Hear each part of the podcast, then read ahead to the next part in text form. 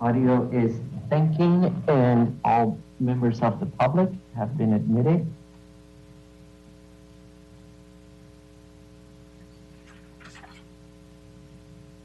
Good afternoon, Chair Riley and P D A C members. This meeting has been held pursuant to Government Code Section five four nine five three, subsection E, and in light of the declared state of emergency, the regular meeting of the Economic Development Advisory Committee meeting for March seventh, twenty twenty-two will be conducted telephonically through Zoom and broadcast live on the city's website. All right, thank you, Serge. Uh, hello, everyone. Welcome to the March seventh uh, Economic Development Advisory Committee meeting. It's good to see all of you. Hopefully soon, we can all do this in person. Um, some of you I've been working with for a year and I haven't met in person, so uh, that would be uh, a true treat. Uh, we have a great agenda today. Um, I'll work hard to keep us on schedule and we should be able to wrap up. Two items about our agenda I'd like to uh, inform you about. Um, item four D, which was the H D L revenue report for Q four of last year, uh, they were going to present that today. I put that on the agenda for today, but I had made a mistake. They had informed me that they wouldn't have the report ready until next week. And so we're going to have to remove that from the agenda today, and it'll be on our April agenda. And H D L is the organization that um, does all the reporting on the taxes. And we want that information because we want to start building a baseline, right, and understanding how our activities can be improving different parts of our business. So I apologize, but we're removing item four D, um, and uh, and that was my mistake to have put it on the agenda for today. I'd also like to make a request that we take item four E, which is an introduction to Mister Mike Wagner, who's with us, um, move it to the beginning of the agenda. He is super busy. Um, and I just wanted us all to meet him and understand his remit. And then uh, he can choose to drop off and get back to some important work uh, post that. So is everyone okay with us adjusting the agenda in that fashion? Mm-hmm. All right, very good. Um, I'd like to open this meeting by asking for public comment for items that are not on the agenda. Serge, can you help me with that?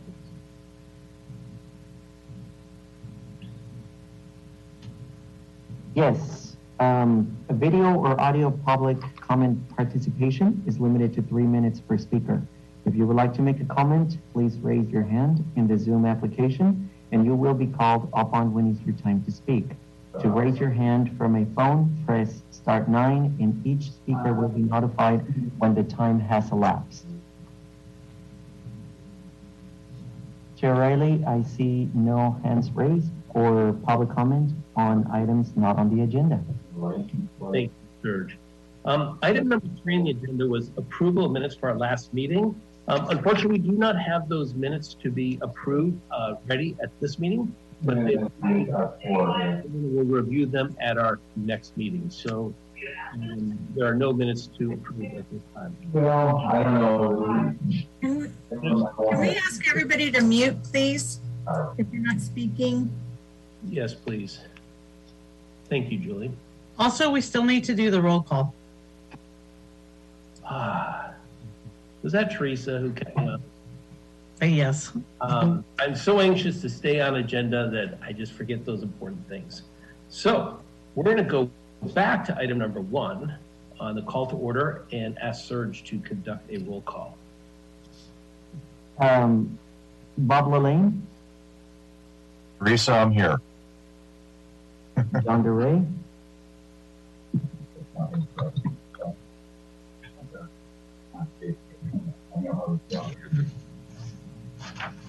So let me get that, get that phone number and I'll figure this out more time. John Duray, I do see him on screen. John Duray, can you indicate that you're here? Aye, uh, I'm present. Great. Rachel Stabb. I'm in the room. Scott Orenberg. Aye, present. Chris Gallagher. Here. Malcolm Morgan. Yes, here. I understand. Monica Finnegan. I'm here. Don Dilo. Here. Teresa Ancona. Present. Cass Green. Here. Chair Riley. I'm present. Today you have access to uh, the third. Is someone that um, could go on mute that has background noise? That would be appreciated. Okay, I'd like to move to uh, business items and item four A. Um, I've had the pleasure of working one of the new team members in the city, Mike Wagner, who's managing our properties. And I don't have any specific agenda other than I thought it'd be helpful for us to meet Mike, understand what his responsibilities are for the city, so that uh, we can engage with him as appropriate um, as we're focusing on our economics. And so with that, uh, I'd like to just turn over the floor to Mike. Mike, maybe you can give your background on what your responsibilities are and um, if we have any questions from um, uh, the committee. Great. Uh, thank you so much, everyone, for inviting me to be part of this meeting. I've met a lot of you already. Uh, not everyone. I look forward to the, meeting those who I have not met as yet. Uh, my name again is Mike Wagner. Uh, I'm going to give you a little background about myself. Uh, I graduated from University of California at Davis. Uh, I've been in private and governmental real estate for about the last forty years. Uh, my last government position was County Real Estate Director for the County of Sonoma. I worked there about twenty-four years. Uh, and most recently, I've been working, in addition to the city of Sausalito, for a regional developer out of Petaluma. So my experience is really both private sector and government sector. Um, we kind of understand sometimes how the government sector, people don't always understand the e economics of market. And, and I understand somehow at times how uh, people in, in the private sector don't understand some of the procedural things that government people have to go through. So I have a unique perspective on this work. um, I'm really excited to be part of the city team. Uh, and a part of the community at large. Um, I've been working for the city for about three months now, uh, during which I've been learning what the city owns, what it leases, uh, who's who in Sausalito. Uh, obviously, you're all who's who. uh, what the city, uh, excuse me, uh, what the, where the city has problems, where there uh, looks like there are opportunities. And uh, I, I really am looking forward to helping the city serve its constituents, while trying to maximize revenues and support all of you on E D A C. Um, so thank you very much for the opportunity to meet you, and I'm happy to take questions. So I have a general question, and, and I've always been curious, just how many properties does the city have? Do you have a number for that, or is it? Uh, I don't have the number off the top of my head. Um, Uh, we own a lot, I would say s between one and two hundred, uh, depending on how you define property. You know, if you include rights of way or rights of way remainder, the number's higher. If you're just looking at uh, individual city owned properties, it's, it's probably less than, you know, thirty-five, forty. So it really depends on how you define that. But the city has substantial holdings. Um, We have a lot of Tidelands real estate. Uh, we have a lot of uh, suites available at M L K, uh, where we have schools and makers. Um, I think there's some opportunities downtown. Of course, there's City Hall. There's the old fire station, which isn't being put to good use right now. Uh, so, you know, it, it really, it, I, there's a lot. City has actually more holdings than I imagined they did when I started. Yeah, it's a pretty small city. It's a pretty small city for what for what it owns, really. Yeah. Um, I think our vice chair has a question. Yeah. Hi, Mike. Good to see you again. Um, did you get the G I S support you need, or is there anything I can do to support you on that? Um, I think we're on a good track right now. Uh, I've got B K F under contract to do. Uh, they've actually agreed to do uh, what I would call a photogrammetric inventory. So they're they're going to plot all the Tidelands leases and also some uh, some you know interests of I mean some legal descriptions of interest and some other things so that we can help better understand our waterfront and where the boundary lines are. Uh, when I started this job, I imagined there would be a map that showed, uh, you know, because we have many Tidelands leases, where those leasehold boundaries were. And it turns out the city does not, or, you know, not that I'm aware of one. So I think this will be a really helpful uh, jumping off point to better understand our waterfront. And I'm hoping to identify some opportunities for other tidelands leases as a result. Great. And did you, have you guys determined who owns the streets? Uh, I'm in the middle of that. Um, I hear that's pretty... Uh, uh, of course, the city owns the streets, but uh, there okay. are... Uh, forgive me, I'm not, you know, and I'm not sure really who's all on the call, so I, I'm being a little cautious there. There, there are some areas and some streets where um, there might, there may possibly be some areas of, you know, uncertainty, um, and that's the, those are the pieces that I'm working on. Great, thank you. Thank you. Our Chamber of Commerce C E O, uh, Julie, has her hand up. Hi, Mike. Nice to meet you virtually. I have a question. Hi, how much of the property the city owns is currently leased, and how much, you know, are there large properties that are sitting there that are not being leased that the city's making payments on? So, other than uh, we know B of A's in the works, but. Right, right. So kind of two answers to that question. Um, There are a number of suites at M L K. We're talking, you know, less than six thousand square feet in total, maybe less, maybe even a little less, uh, where we have some opportunities to find new tenants. Of course, there we, we need the tenants to conform to the zoning, uh, which, uh, you know, uh, prefers schools and makers, people like that, artists. Um, uh, The, um, and the second part of that answer is I'm hoping that my Tidelands inventory will uh, identify some other properties. There's maybe hopefully some valuable properties that we might be able to to create leaseholds for, issue R F Ps for them, what have you. Okay, thank you. You're welcome. Thank you. Bob, please. Hi, Mike. Um, along those same lines, not to name tenants, but are you finding... A, that there's leases that um, are in default for one reason or another, and number two, um, is there a pretty good size account receivable type number out there for non-paying tenants?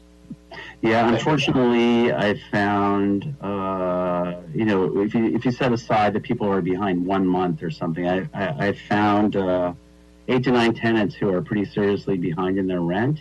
Uh, I've collected from one of them. I'm working on some others right now. Um, uh, you know, I think I think uh, the city. I think what I hope to bring to the city is a is a kind of a consistent method of tracking those receivables. You know, doing the dialing for dollars that need to be done, posting three-day notices, taking the ones that you know really are. Are, are a problem and the tenants are not willing to pay, uh, to, you know, potentially unlawful detainer actions, eviction actions. Um, and, uh, you know, so I'm actively working on those right now. Thank you, Bob. Mister Duray. Thank you, Tom. Uh, hi, Mike. Welcome. Hi, John. Uh, got a question about um, the, uh, the lease uh, durations. Uh, uh, do you have um, uh, certain authority to um, lease a property for a particular uh, period, or and, and actually the pricing as well? How is that determined? Do you work with the city manager, um, or are you given some guidelines? You know, the reason I ask that is there's some there's some properties that um, you know have been given uh, recently decades uh, long lease.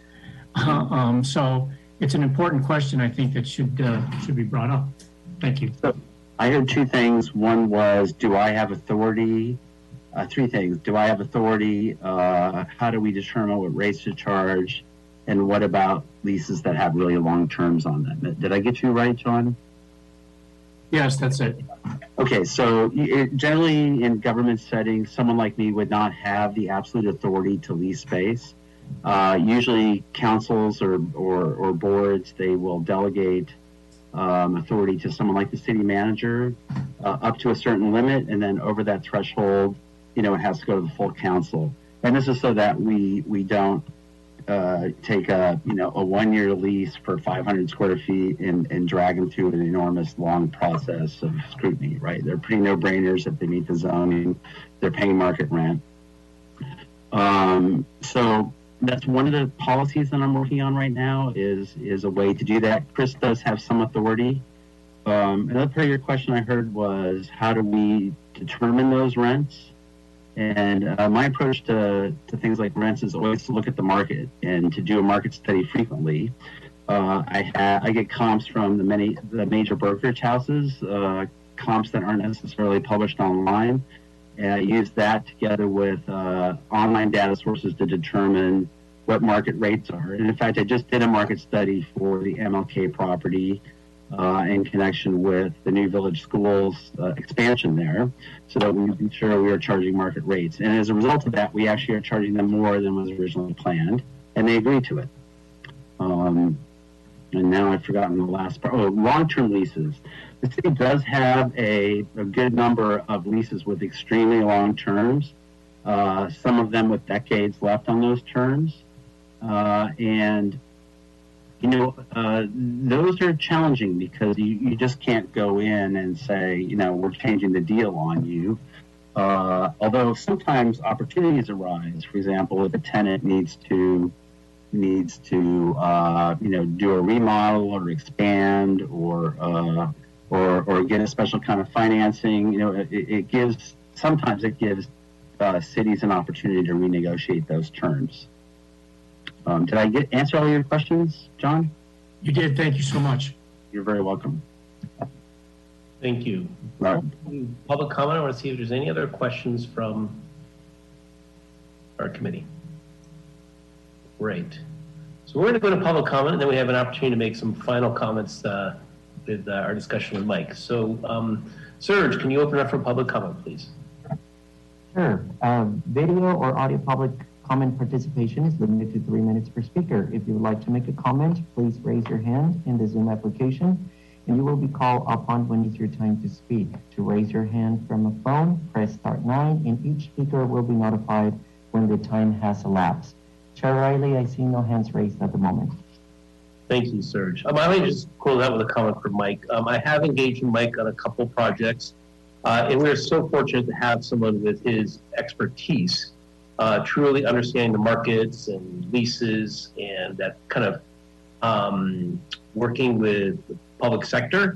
Um, what I've seen of leases here, the, the city's been a very benevolent landlord. You know, there's a lot of leases out there. You're like, wow, those those are quite advantageous to the tenants. And I, I think it's really a result of, you know, us looking at every building as, you know, just a one-off versus looking at this as a portfolio of properties. And I think having someone like Mike that looks across all the properties um, will really benefit the city. And I think it was a tremendous move by our city manager to uh, bring on Mike. So that's my comment. I don't know if any others have thoughts to share.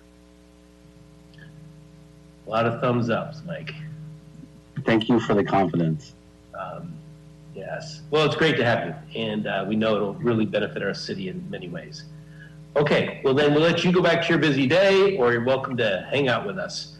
Um, I'd like to move on to another guest speaker on now uh, what was item four A. And we are going to have um, Heidi Scoble, who is our assistant city manager and city clerk, um, lead a discussion about our committee and terms. And I'll just throw it out there. Uh, we are a committee of twelve members, and in the next three months, six of us are going to have our terms expire.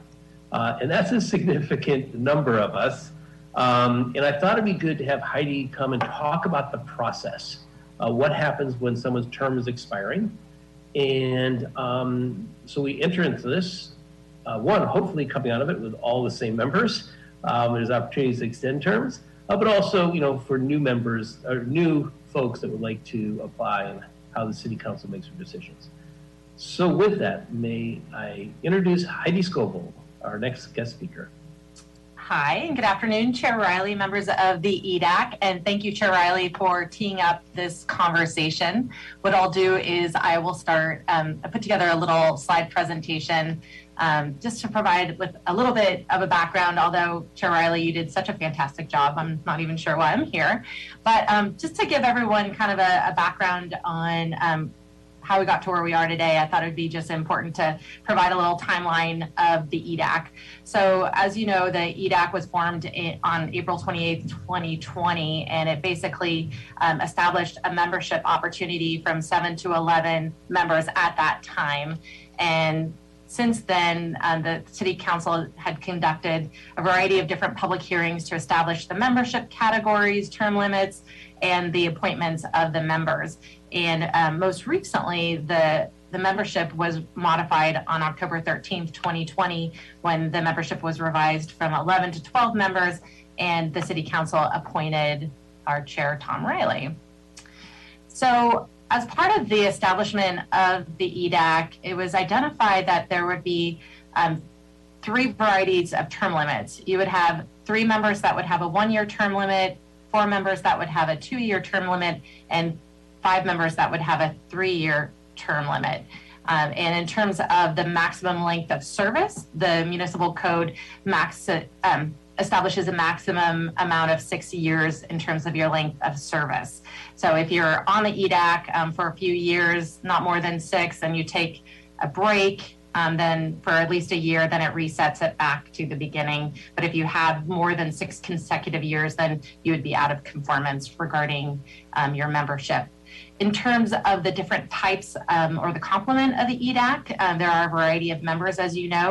Um, there are a combination of hospitality retail members, business um, members, which would be more like financial institutions or other business owners that are not hosp- hospitality or retail.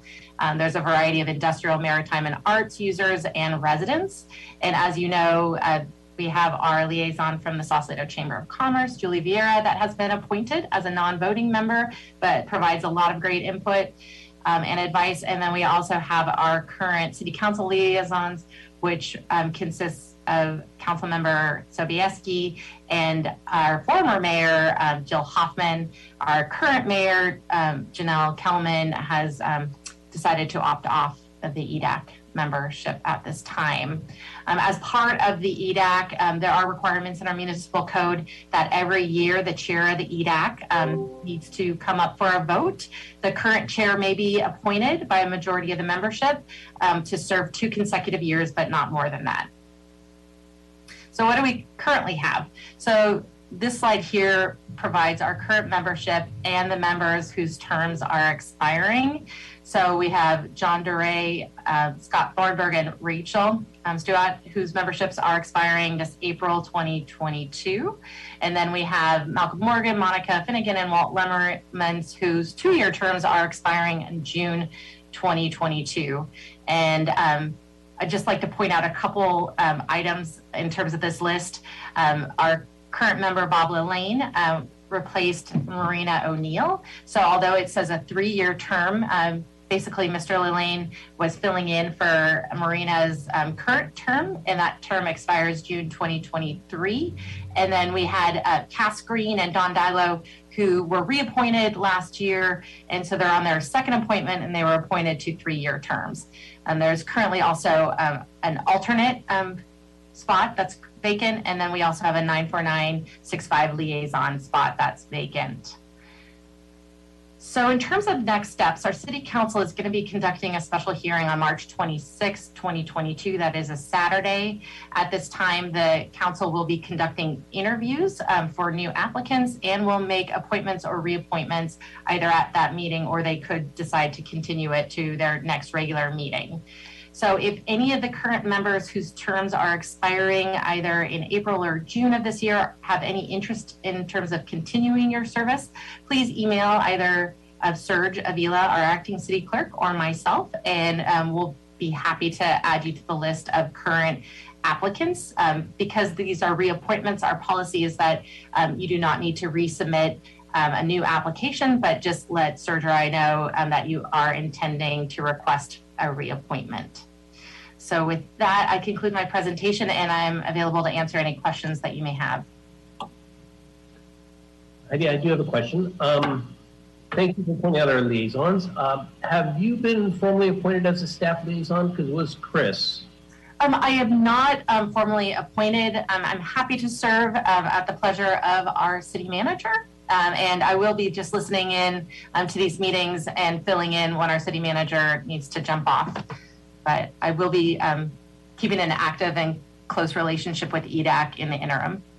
Thank you. The second question, um, for um, the city council, is there a list of applicants that have applied to E D A C that will be reviewed on the twenty-sixth beyond members that want to renew?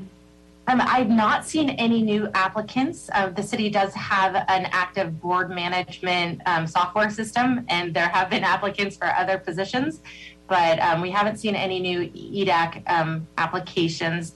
That said, um, over the past couple weeks, our um, Director of Communications, Abbott Chambers, has been um, providing announcements in the Currents um, that the city is accepting applications currently, and will continue to do so up until Um, I guess a couple weeks before uh, the interviews.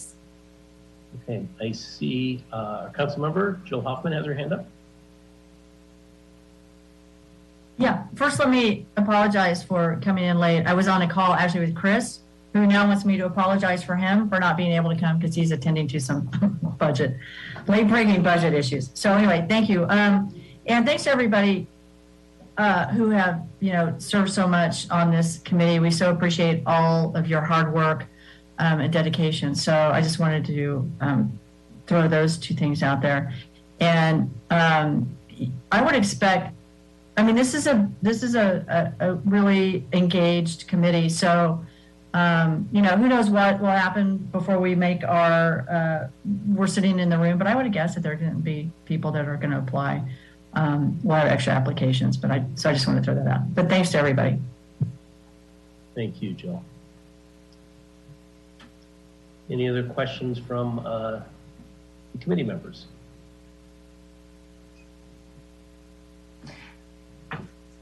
Yes, Vice Chair Cass Green. Thank you, um, Tom. I think you've been notified from one member whose appointment is up, term is up, that they're not going to reapply. Um, so should we have it made known to the community that there is at least one position open?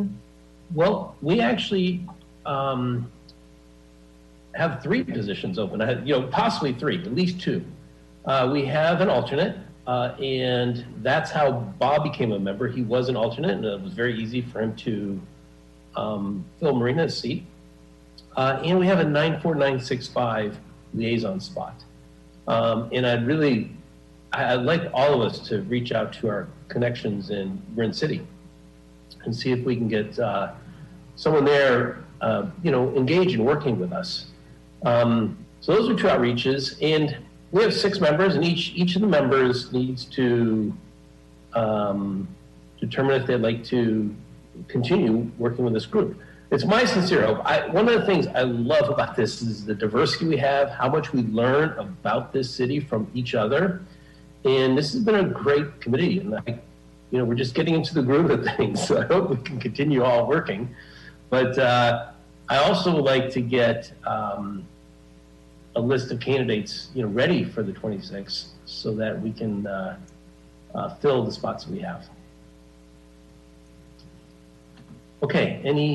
Oh, I see Heidi, yes. Yeah, and thank you, Chair Riley. Um, you know, I just quickly looked at our software, and it looks like we do have two new applicants that are within the city boundaries that have applied. And then if um, I added any confusion to our conversation, um, although the city council members will be conducting interviews on March twenty-sixth, if those members whose terms are expiring in June would like to be considered for reappointment at that time, then please let us know as well, so we can make that um, appointment ahead of their expiration dates. Great. Um, I think this would be a perfect time to open up for public comment on this item, and then we can make final comments. So Serge, can you open this up for public comment, please?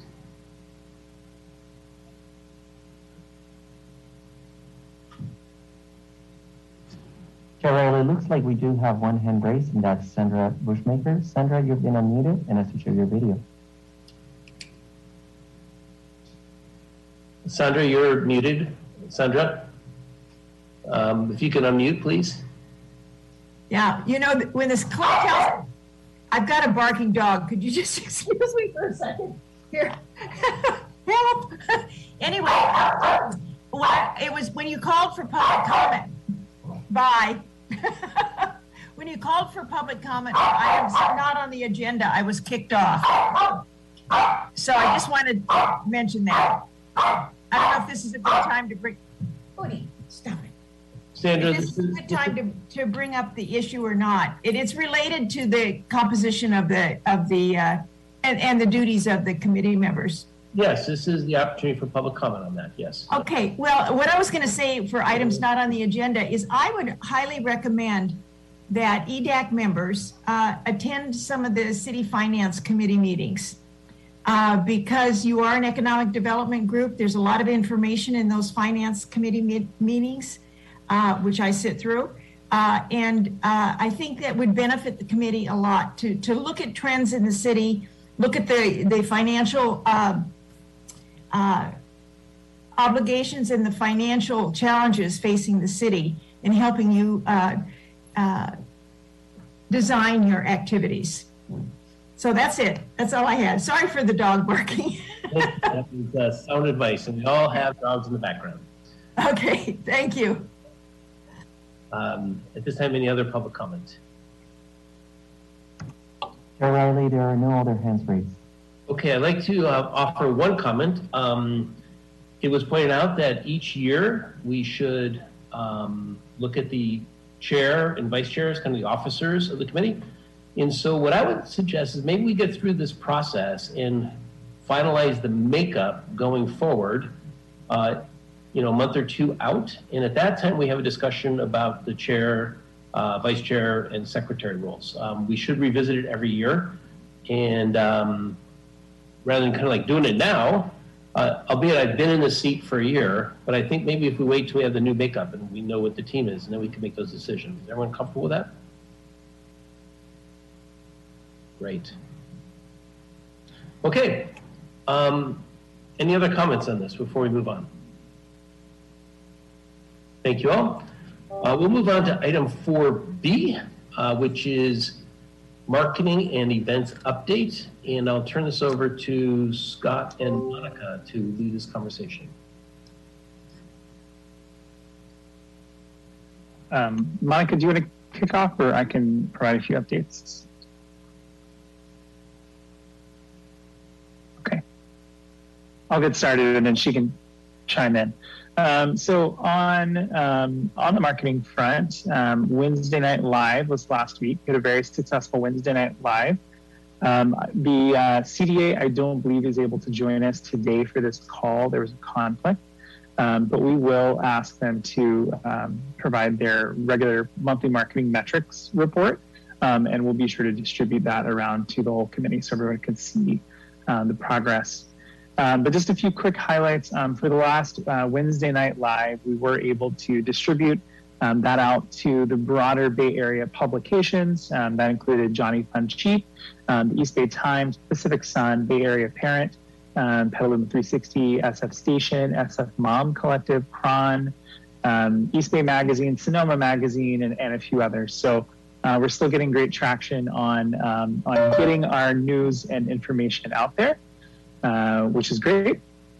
Um, the um, the uh, social media accounts are growing, um, and again, I'll, I'll be sure to send out updates on those soon. We are posting um, more from other businesses locally, um, tagging more local businesses. So um, as you're out in the community speaking to people, um, do be sure to have them tag Destination Sausalito in their posts.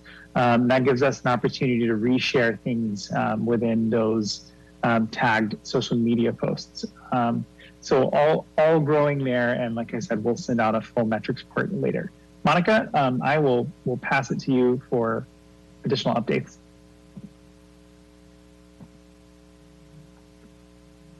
I see your, there we go. Let me see if I have progressed in technology and can square my, square my machine, share my screen. Um, here we go. Um, Can you see? Yes. This screen? Okay. It's not opening. There we go. Um, we have been having great support from Kimber and from Parks and Rec, and have developed the, the uh, sort of attached format here for some of the um, flyers that we're sending out, either through distribution, or we've just cleaned up the kiosk at the bus station. And this is for our, and Joe DeBellis, our well known in the city. I've done a lot of. Monica, we cannot see your poster. So we still see the uh, the icon that you clicked on. You cannot see. No. Monica, probably um, opened okay. in. Monica, probably, unless anybody can tell me how to post it. Monica, it probably opened in a new window when you double clicked on it, and so you need to unshare your screen and then share again and look for the window where the poster is displayed. Okay, let's. I don't want to take too much time um, to show you that. What about this one? This is showing a schedule. Is that sharing? Can you see that? Yeah, same thing. You same thing. Okay. Okay. All I was going to show you is um, just, just unshare your screen and then hit share again, and you will see that one of the windows is the poster that you want to show. Now hit share again.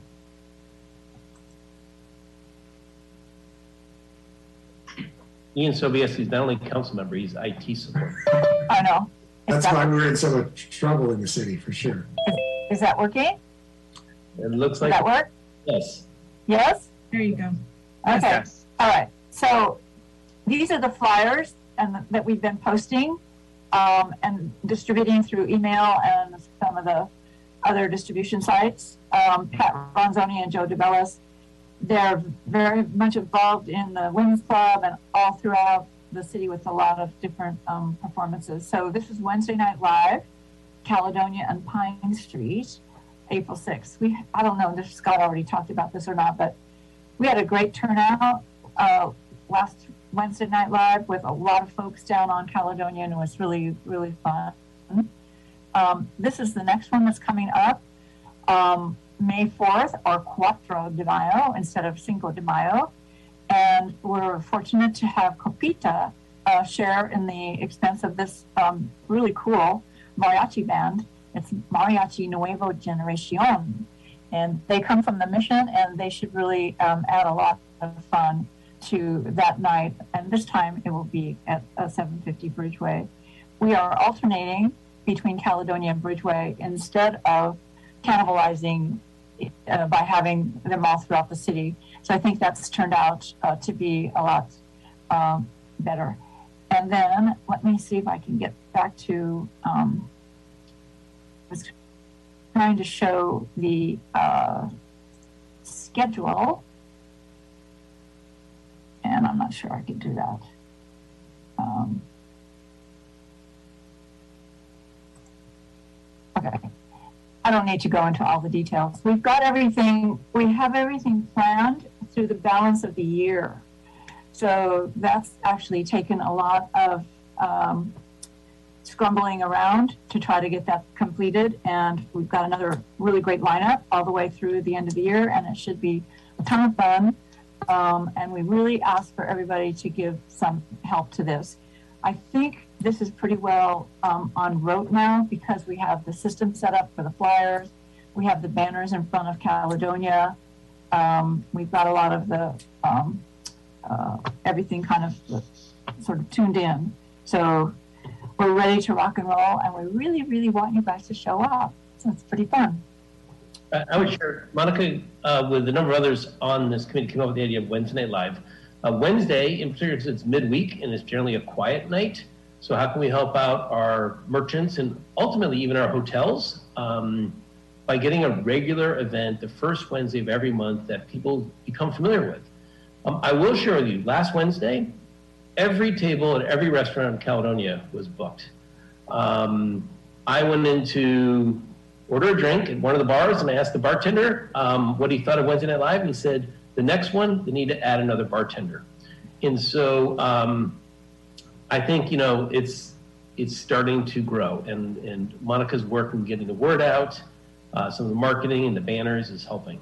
Um, and I do encourage uh, all of us to attend that first Wednesday. Any questions on this item? Okay, Scott, Monica, any other updates uh, from the marketing? The only other update I'll mention really quickly is that we are, uh, we have C D A working on uh, promoting the opening day on the Bay, uh, which also coincides with Earth Day. So if you have ideas around um, local uh, businesses or members of the community that are supporting sustainability efforts or doing something special for opening day on the Bay, please let me know. Um, there are a few stories that are in the works with um, some bigger magazines. Um, we want to make sure that we get them as much information as possible. So just send me a note separately. Um, would be really helpful. Thank you. I just want to um, also echo um, my thanks to Scott, because he has really helped get the word out, and Abbott has as well. So we've got a team going with Kimber and Abbott and Scott, and I think it's really made a difference as we've sort of started from the beginning, and now we're really kind of cooking along. So I think it's really great. Scott's a good partner on all of this, so thank you. Great. Um, Vice Chair Cass Green. Thank you. Um, Scott, I would suggest that you talk to the Sustainability Committee. Yeah, maybe you already have, and, and see um, who might want to help out there. And then I just wanted to thank Monica for everything she's done for Wednesday Night Live, because it's amazing. I mean, she just built that from nothing into something that's really fantastic. So go, Monica. Thank you, Cass. Thank you. Um, Tom, I didn't see you on the agenda. Is it under new business or you want to talk about? I have two things to talk about. Um, sometimes. Monica? Um, yes. Your Comcast provider has let you down again. I know. I'm telling you, they've been out here. Okay. I just wanted to find out, is any attended activity, is that under new, new business? Because we have a couple of things to talk about there. Um, why don't we finish up with this marketing, and then we can uh, discuss that then. Okay. And under, then, under the new business would be good. Okay. And Marin City? Yeah, you can discuss the Marin City uh, options right now. You're, right you're, now? Yes. Okay. Let me see if I can do this. Oh, my God. Um, Monica, sometimes if you turn off your video, it will give your bandwidth um, lower. So maybe turning off your video, we can hear you better. Okay, great. Thank you. Um, let's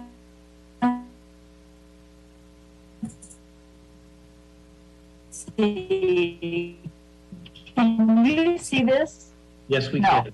Yes. Your screen, it says you are screen sharing. We see it, Monica. Okay. Thank you, Tom. I apologize. Okay, I apologize. I have had Comcast out here twice and new boosters and everything, so we'll have to find something else. So um, last week, Tom and I met with some of the leaders in Marin City, and we worked on a number of ideas for collaboration, which is very, very exciting. They're just tickled pink, and we're real excited to come up with some of these ideas, and so we wanted to bring them back and talk to everybody about them. Um, and this is a list of some of the events that we discussed that we will try to implement. And definitely, Tom has um, scolded me for taking on too much. So we want to have some help um, on all of this, and, and get some folks involved that are from the Marinship and whatnot.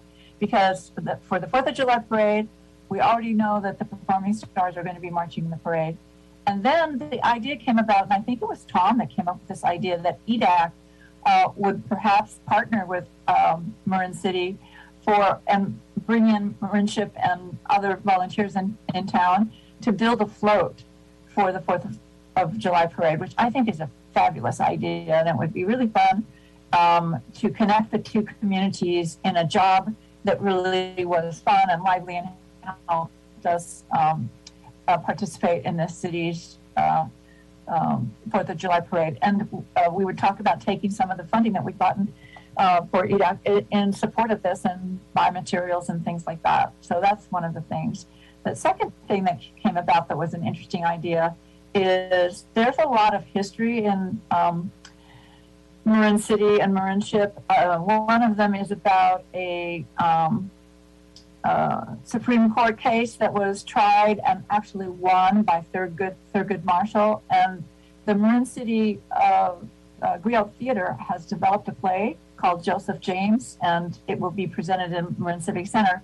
And then we want to bring it back down here and present it at the Center for the Arts, assuming we get all of that tied together. So that's another September thing. Then they have a big event for uh, Labor Day weekend. And we were talking about some other ideas that we have uh, found that they're doing, that they're not bringing outward, and we can bring them into our city and help them display.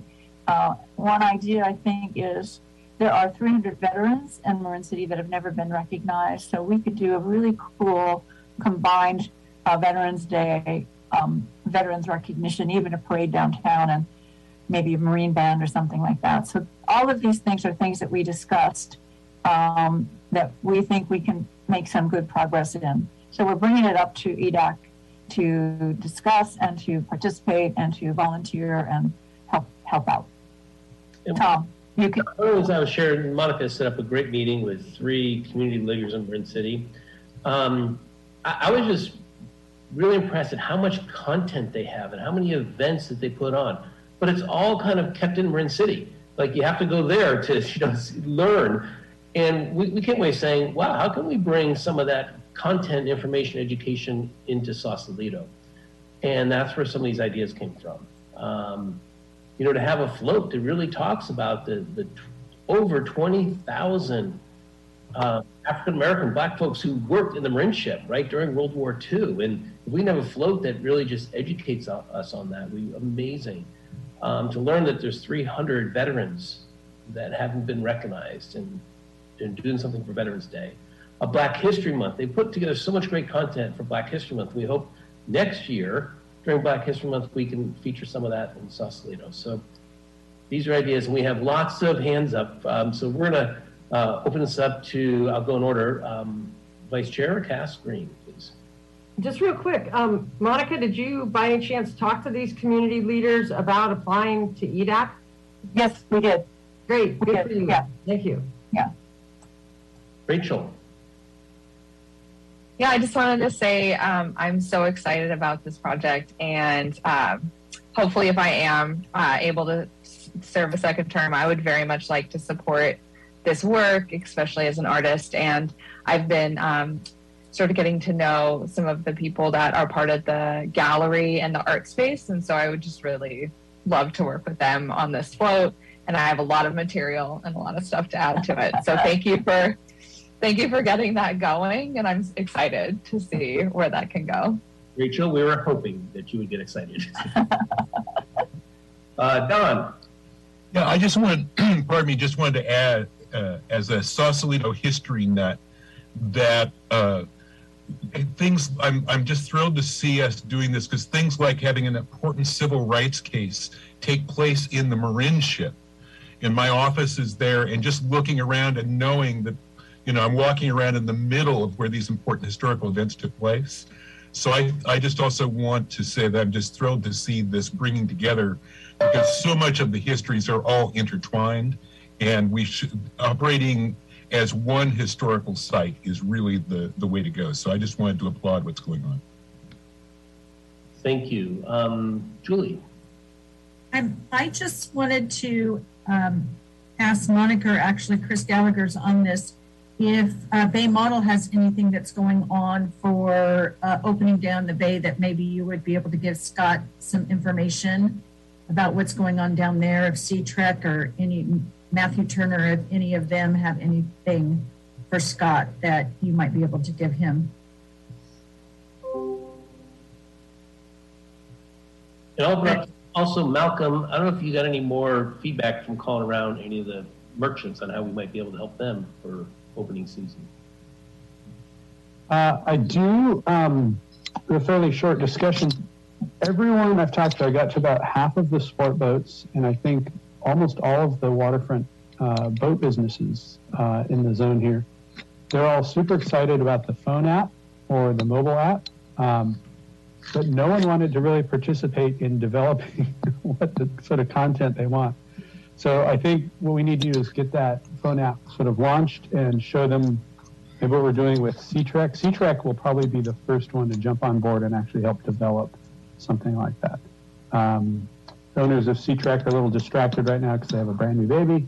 Um, but when they um, come up for air, uh, they would be really happy to get in on something like that. And then I can take it to, and once I can actually display it on my phone, I could take it to uh, several businesses here that I think would also like to participate in having some sort of presence there.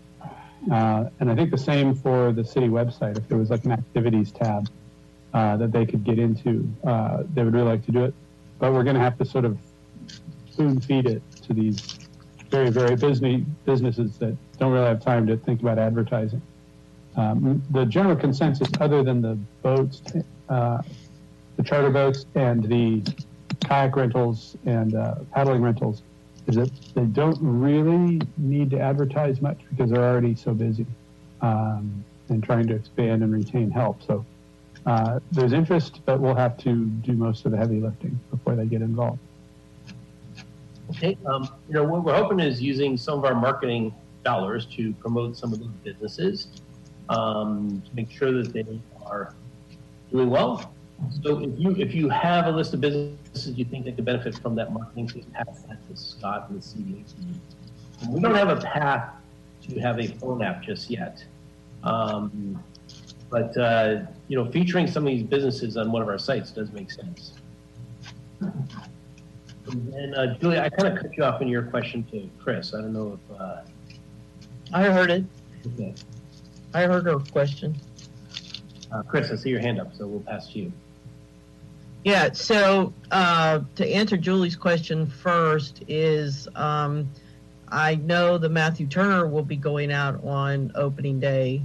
Um, and then the weekend, I believe it's April twenty-third, twenty-fourth, uh, that third, fourth weekend of April, they're having sort of an open house down here where people can come down and they'll have some activities associated with the Science, uh, Science Learning Center, as well as the Matthew taking some tours on the boat.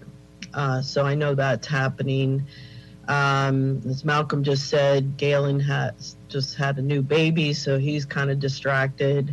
Um, but I was going to go back to the Marineship celebration. In twenty seventeen, that was the seventy-fifth anniversary of Marineship. And the city did a whole series of celebrations each and every month about Marineship and the Historical Society. Uh, uh, Jim Moore and Jerry Taylor spearheaded that. And so many of us had different celebrations each and every month celebrating Marineship. And there was a float in the parade, and I... Even uh, the Sausalito Rotary uh, dedicated their uh, event that year to the Marineship workers. And at that time, there was still three women in Marin City that worked in Marineship. And so they were our honorees. So I'm a big fan of not recreating the wheel. Um, so I would say whoever's going to take that on, make sure you touch base with the Sausalito Historical Society and get those records and list of events and stuff, because we all took a huge role in celebrating Marineship, and it wasn't that long ago. So twenty seventeen, I still have the commemorative poster in the Bay Model about that, and there was a whole series of events each and every month on Marineship in Sausalito. That's awesome news. Thank you, Chris. Mister Duray, John. Thanks, Tom. Um, I think the other thing uh, Chris didn't mention, every day uh, she has, you know, the, the Bay Model has an amazing exhibition in in, uh, in the Bay Model of uh, Marineship, and you know, it's really really tells an amazing story with all the artifacts. So um, that's one thing, uh, and also um, I wanted to mention that for the last few years. Um, The um, Historical Society, uh, the Working Waterfront Coalition, and Alliance Club has um, put up posters along Bridgeway on Memorial Day and um, Veterans Day. And I can show you one of them. I can share my screen and show you one of them. I'm allowed to do that. Tell me when you see that. Share, hold on, share. It's coming up, John. Nice. Yeah, so I uh, worked with Jerry Taylor and um, created, I think, eight of these and put them along Bridgeway. So, um, you know, and we intend to do it again. So it's not on, on the list that uh, Monica showed, but um, let's not forget that Memorial Day is an important day when it comes to uh, this kind of history as well. So uh, if I can unshare, stop share. Okay, that's it. Thank you. Thank you, John. This is great information. Um, any other questions or comments on the marketing and events update?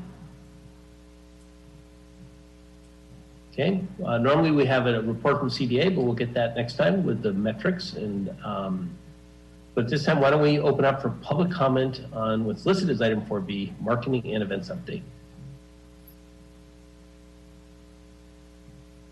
Chair Riley, I see no hands raised for this item. Okay. Um, Chris Sands. Okay, any comments before we move on to our next item?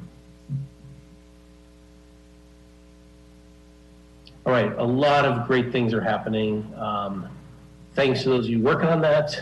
Uh, Scott and Monica, you're carrying a lot of it. I know Cass has been very involved, um, but thank you all. And Don, um, there's a weekly meeting that folks are jumping on, and Julie's on it. Uh, a number of folks like really trying to push on these events and kind of bring our local community to the town and really uh, celebrate. So thank you. This time we'll move on to item four C on the agenda. It is an update from Rachel and John on the Marineship inventory. Um, and so, Rachel or John? Um, I can start, uh, Tom, and then I'll hand it over to uh, Rachel. Okay. Um, so we've been uh, working on this uh, for just, I think about six months now, and I think uh, we kind of agreed that we got to a point where we should pass on to the city what we have. Uh, we've not completed it, but we've uh, we've gone uh, quite a bit into it, and a lot of shoe leather in this, uh, mainly by Le by um, Rachel and I, and um, Malcolm did some work on the uh, the boat yards, and then we had some residents who volunteered in this as well, um, and. Um, I think we're at a point now where some of our data from six months ago is becoming quite stale, and vacancies and, and businesses, you know, uh, in some cases have moved on. And so um, it's important that we get this uh, uh, out there. The other thing is, you know, we, we've had a variety of, of experiences out there. Um, some of them have been good, but some of them have not been very good. Um, we've gotten a fair amount of pushback, and even more recently, um, not being able to get into buildings, you know, security guards not letting us in, not acknowledging who's even in the building. Um, people have opened the doors and kind of closed them again in, in our face. And, um, you know, it, there's been some unpleasant experiences. And, you know, realize all we're asked, we're not asking for business licenses. We're never asking for anything like that, just The, the name of the business and what the business does. Um, so, uh, um, you know, what, I think what we realized is what happened ten years ago, um, where the city had a volunteer who worked on this for four or five months full time. Um, that's a little bit different than having a group of volunteers doing it, you know, a couple of one or two hours uh, a week um, for, you know, several weeks. And so um, I think we're at a point now where we've realized this is not the, the, the most efficient way to get the best data. And, um, you know, I, I think a, a suggestion perhaps would be that a more official request from the city go out to the property owners to just list who's on their property. I think it's kind of that simple. Um, and uh, so we're, we put that out there. And um, anyway, so I'll hand it over to Rachel. She'll she'll uh, present what we compiled and and sort of caveats as to uh, go along with the data that she's uh, presenting. Absolutely. Thank you, John. Sure. You all ready to go on a spreadsheet journey with me?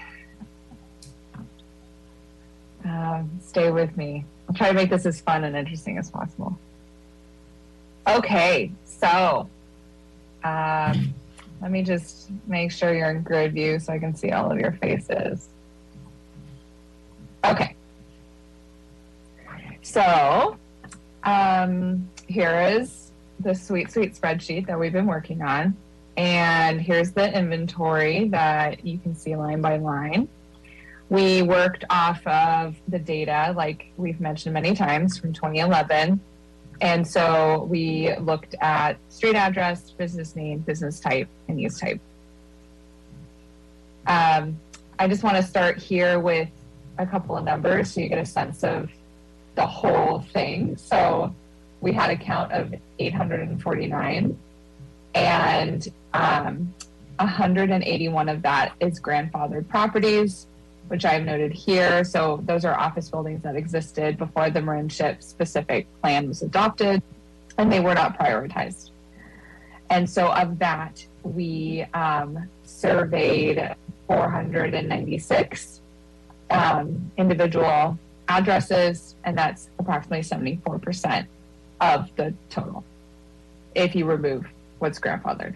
So just starting with that piece, um, I want to also speak a little bit about use types. So very complicated if you really were to um, get into making sure that you had all of the potential use types listed from the twenty eleven survey. So this was one of the graphs um, that was in that report that was a little bit more top level, and we went along with those parameters and that criteria and looked at these buckets. So looking at that, now we're going to move to the summary data. And the first count, the first graph here, um, bar chart, it looks at all of the buckets, including unknown. And the second one is just your key categories that um, we deemed to be, uh, like I said, important and following in the same criteria as the twenty eleven survey. So let you look at this for a second. Um, couple of things now. This art bucket is, is rather large because um, there are so many units in the I C B, as you can imagine. I think it's one hundred fifty altogether. A lot of artists who are subletting. So like, that's something to know. And then um, what else would I like to know? Industrial, this fourteen percent industrial includes, it's like light industrial and uh, marine industrial. So those were put together. And then um, applied art and art were broken out because applied art, um, as it was partitioned last time, is um, like in, uh, interior designers and photographers and more physical ways that art happened in our community versus art, which is just um, fine artists. So there's that differentiation.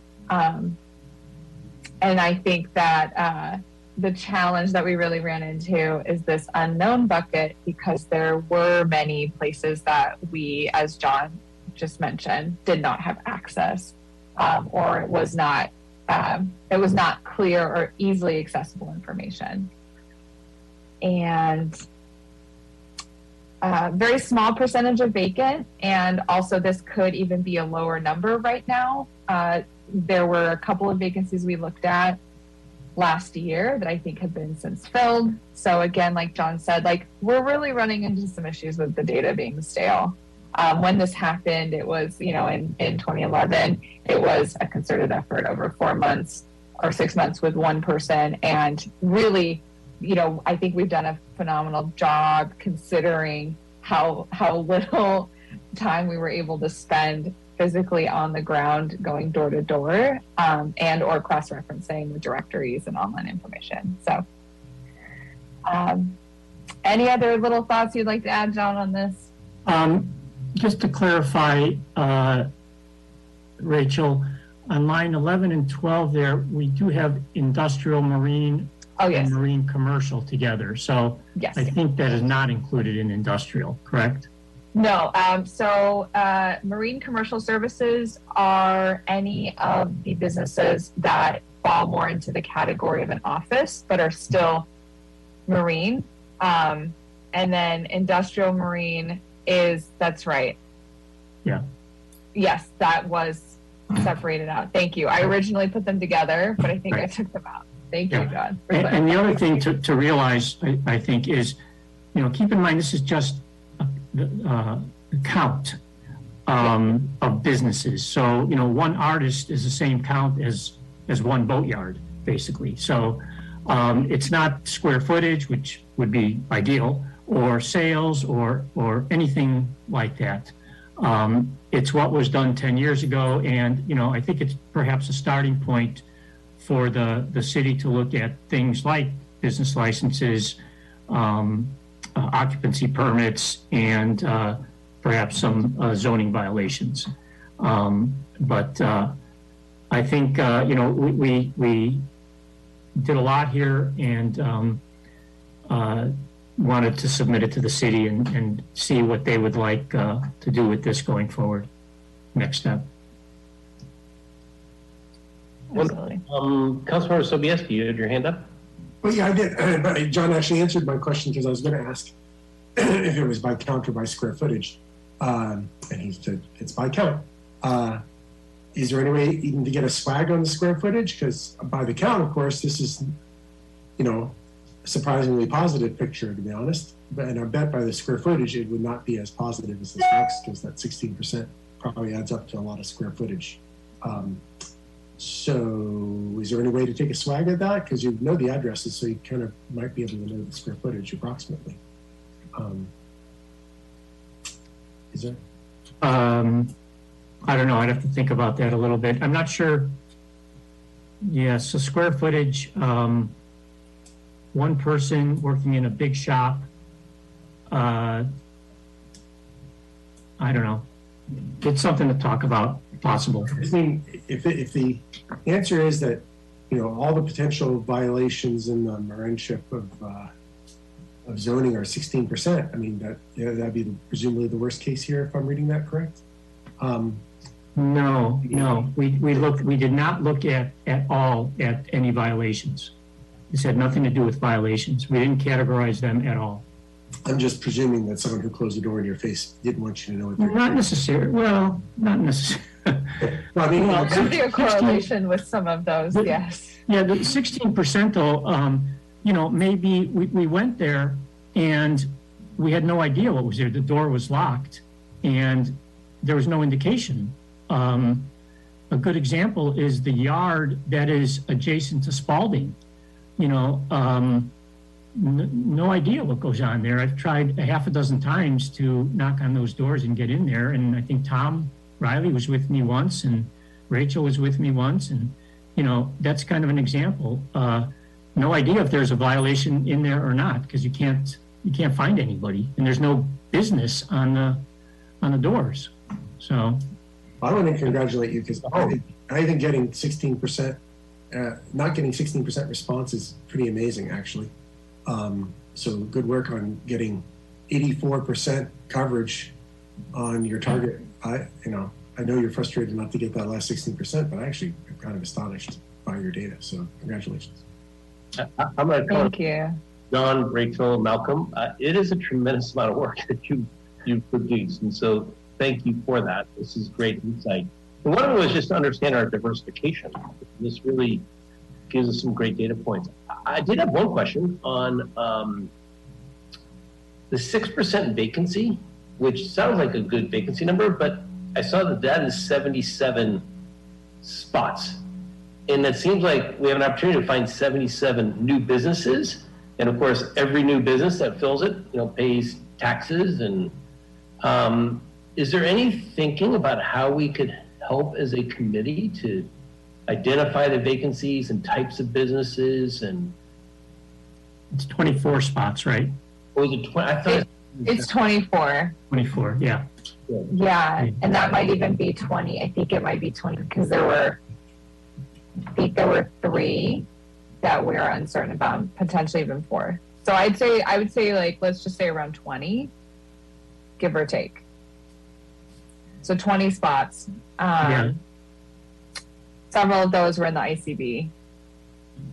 Any sense from the landlords if they're having a hard time filling spots? You know, kind of like we look, we know in the retail sector is kind of tough right now. Well, Tom, that's a good question. And, um, you know, I, I think um, it's interesting when you look at, at sources like LoopNet. Um, uh, I looked the other day, there are zero Marineship vacancies on LoopNet. Now, I know there's other sources. I don't have access to them. I think Monica may, that she can give us, but there, there's no vacancy in the Marineship on LoopNet. However, if you go to Craigslist, there's a bunch of vacancies on Craigslist. But here's the interesting thing. Uh, you know, months ago, there was a plenty of vacancies on LoopNet, but all this time, there has not been one industrial vacancy um, noted. All the industrial spaces are advertised as office spaces. So, you know, when I look at these vacancies, I kind of categorize them in three ways. There's there's long-term vacancies, which um, happened during COVID. There's short-term vacancies, which I think we see now, you know, a portion of these.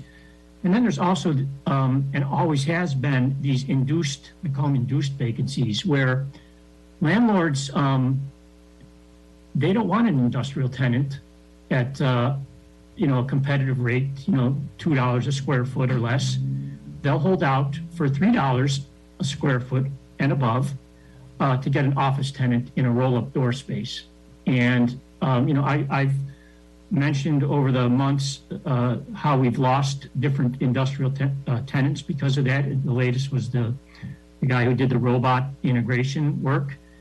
And uh, it's very frustrating, but, um, you know, I, I think um, one thing we can do is is to start to solicit these businesses who may want to come into Sausalito, into the Marineship, and, and you know, compile a list um, for when real openings happen that we can slip some of these, or offer some of these businesses, or match these businesses with some of these um with these landlords. But it's a real problem um, to uh, to fill an industrial zone uh, with some industrial businesses when, you know, you can go to San Rafael for half the price. Um, and, uh, you know, it's one thing if, uh, if the community doesn't want industrial, but you know, when I was on the General Plan Advisory Committee, there was a there was an agreement that this this town wants a working waterfront, and not just along the waterfront. You know, um, you look at some of the other businesses. There's some very innovative businesses in the Marineship, and the community likes that. So it's a problem that uh, I don't know. I guess City Council is going to have to deal with at some point. Yeah, and I would just share that I think it would be really wonderful to look at the square footage, and I am wondering if that is something that, now that we're handing this data over to the city, if it's possible for the city to look into that and potentially find someone, you know, who an auditor or someone has a professional relationship with mapping cities now that this is available. Let me chime in for just a minute, but it seems like the end game here is we need to see data like this related to sales, right? Um, for, you know, say boatyards, the small marine service businesses, artists, uh, machine shops, compared along with hotel, restaurant, uh, professional office space, uh, storage businesses. That would be really helpful metrics, I think. So we could sort of start figuring out where our, uh, our most profit, uh, profitable businesses types are, and then let's try to recruit more of those. Um, You're spot on. Um, and that's what I hope uh, when we have our H D L presentation next month, um, we'll see the granularity and how they divide out all those revenues and what the sectors are, and then we can map it actually to this data, right? Um, it'd be interesting to know how much revenue do we get from all those artists, and uh, uh, that's a lot of square footage. But um, yeah, so I think we'll get a second piece of it in our next meeting, and we can start mapping that. Um, and uh, that that'll be good data for us to have. Okay. Any other questions on this so far? I think last thing to note from our end is that um, we're gonna spend, if it's okay with everyone, we want to spend just a little bit more time looking at the data and making sure that all of the categories make sense before we fully hand over all of the data to you. Um, but want to just check in of what the expectation is at this point. Um, well, quite frankly, the three of you exceeded my expectations with this data. Um, I am, I'm comfortable if you take the next month of finalizing the data. Um, and then we got to figure out who in the city we sit down with with this data, right? To educate them on it and determine what are the actions we can have. Um, So yes. That sounds good to John. John, does that sound good? Yeah, next month. Great. Great, thank you. Okay, um, I see Vice Chair Cass Green. Thank you. Um, I just want to really commend you guys for this work. That's a lot of hard work. Uh, and I, I really am fascinated by the information. Uh, also, uh, with the business license tax, if the city will give us access to the data, we should be able to literally map the um, the location of revenues, because the, the business license taxes are tied to an address. And so I know the data is there, it's just whether you can get access to it or not. And Cass, I'll answer that. Um, I do know, because of privacy or what have you, we're not allowed to understand the, the business taxes by business. It's gonna be in categories. Um, in the categories that are real small, there's only one or two, we probably won't get that data, right? It's gonna be rolled up into, so we can't identify the taxes back to any specific business. Um, I think perhaps, and, and maybe Chris can, can uh, uh, Chris Zapata can uh, opine on this. I believe you're referring to the sales tax. No. The sales tax. No. Well, no, I think I think Tom is answering it okay. From a sales tax perspective. I believe the business license tax the city has, and you know that that's I think. does not have the same level of, of privacy as sales tax. It's just a, a you know a form filled out and a tax paid to the city. So um, that's my understanding. I could be wrong, but the business license should be you know rather straightforward. Now I will say I would not be surprised if there were you know maybe even a couple of hundred businesses that are not paying a business license tax for a variety of reasons. The, uh, the top is perhaps because they don't know they should be. They get spaces in one of these buildings and the landlord does not tell them the first thing about an occupancy permit or a business license. They just move in. Right. So. Um, Thank you. Um, Bob? Has there been any discussion? Well, one comment I have, and I think I mentioned this at the last meeting, is that, um, you know, our, uh, one of the canvas guys, Starbucks, has left and, you know, retired, but his crew moved to Richmond. Um, and a lot of it is consolidation and cost. And then we get our sales from North that barely needs a loft anymore other than for some repairs, because all their stuff is made and all their sales are made in Sri Lanka. And I'm just curious, um, you know, have, have we talked with any industrial brokers, particularly John's comment about San Rafael as a less expensive place to go?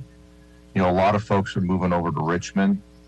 And just like we spoke with the retail brokers to, to kind of give us a download of their perspective of our retail market, should we, should we, I, I, I'd raise my hand to go try to get a couple of the industrial folks that I know and ask them to kind of give us a deep dive on, on their opinion and what they're hearing from prospective tenants, uh, you know, about going into Sausalito. If it hasn't been done. Yeah, uh, it, it, uh, I, I've seen data from um, uh, Cushman, I think. Um, the, the data, uh, I think what you'll find out is that they will say, well, no, why would we go into Sausalito? At, at uh, Sausalito's um, industrial rate is double, more than double the uh, rate of uh, the average rate of Marin County, more than double, and it is by far the highest. So, you know, w nobody would want to come here, or very few would want to come here at that rate. So this is the problem, you know. When and, and you mentioned uh, Canvas, I guess you're talking about Starbucks Canvas, um, where uh, the owner of that business yeah, he retired. retired. Yeah, he retired. But you know, the biggest canvas shop in town, which is uh, Canvas Works out, out the, at the end of the, the pier um, by Bay Model, they're trying to expand and they can't find room to expand.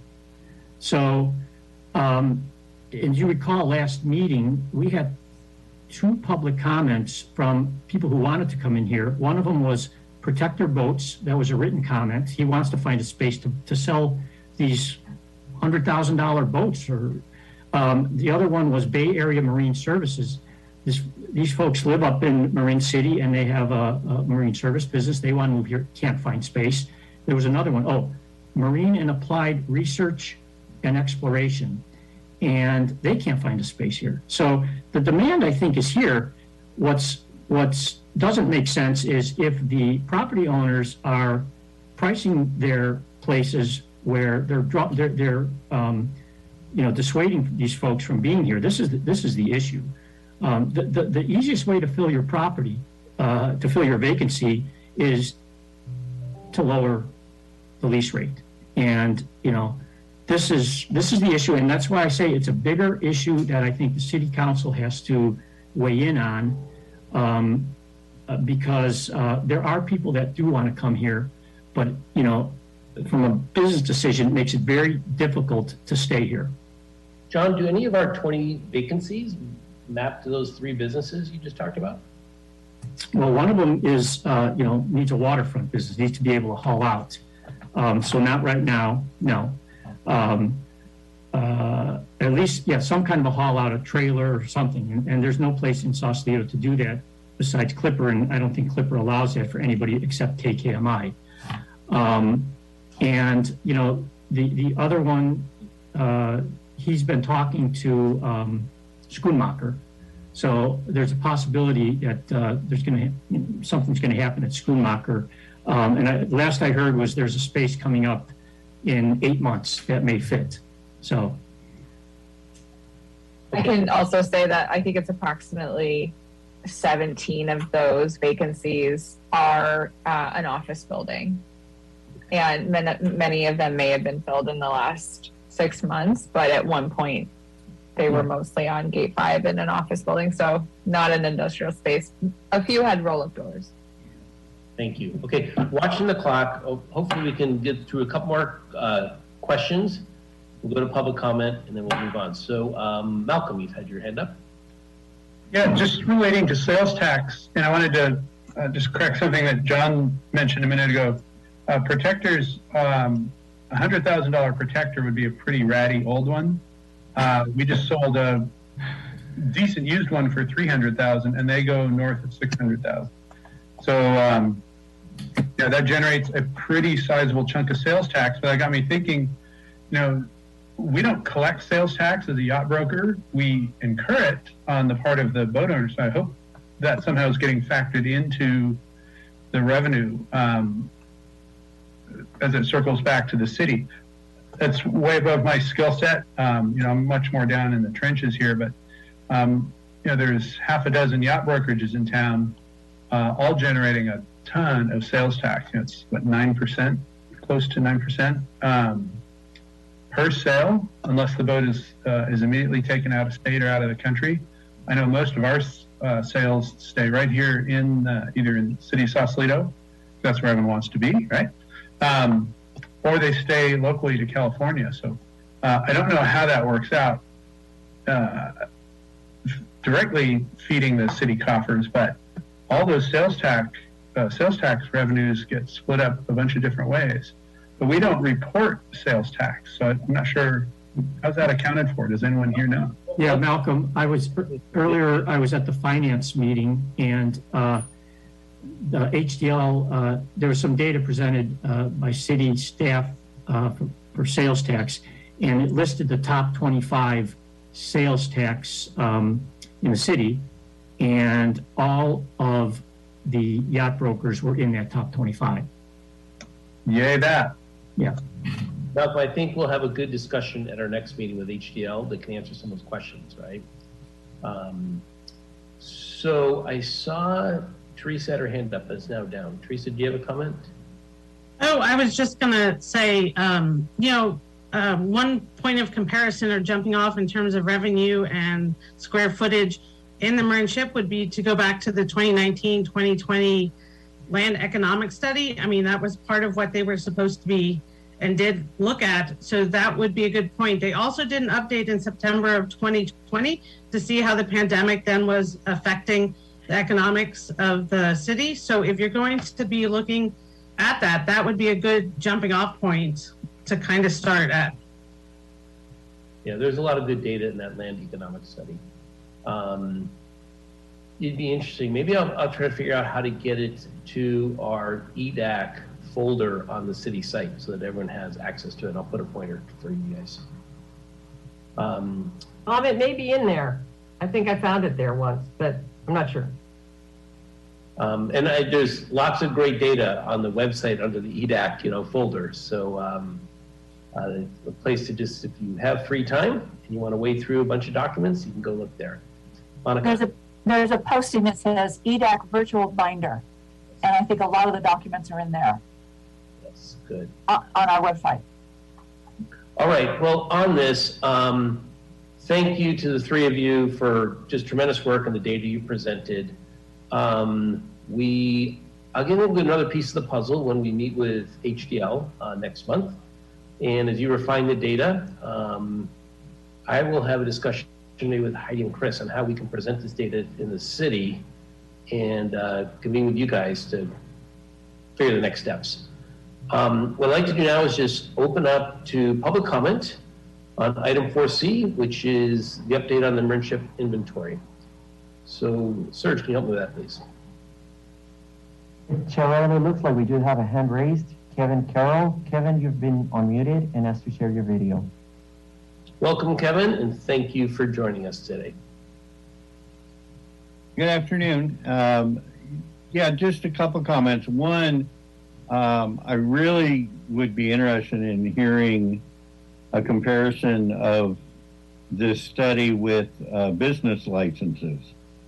Um, a couple of years ago, I brought up the fact that cab companies in Sausalito are required to have city business licenses if they any vehicle substantially operates, even if we don't have an office anymore in the city.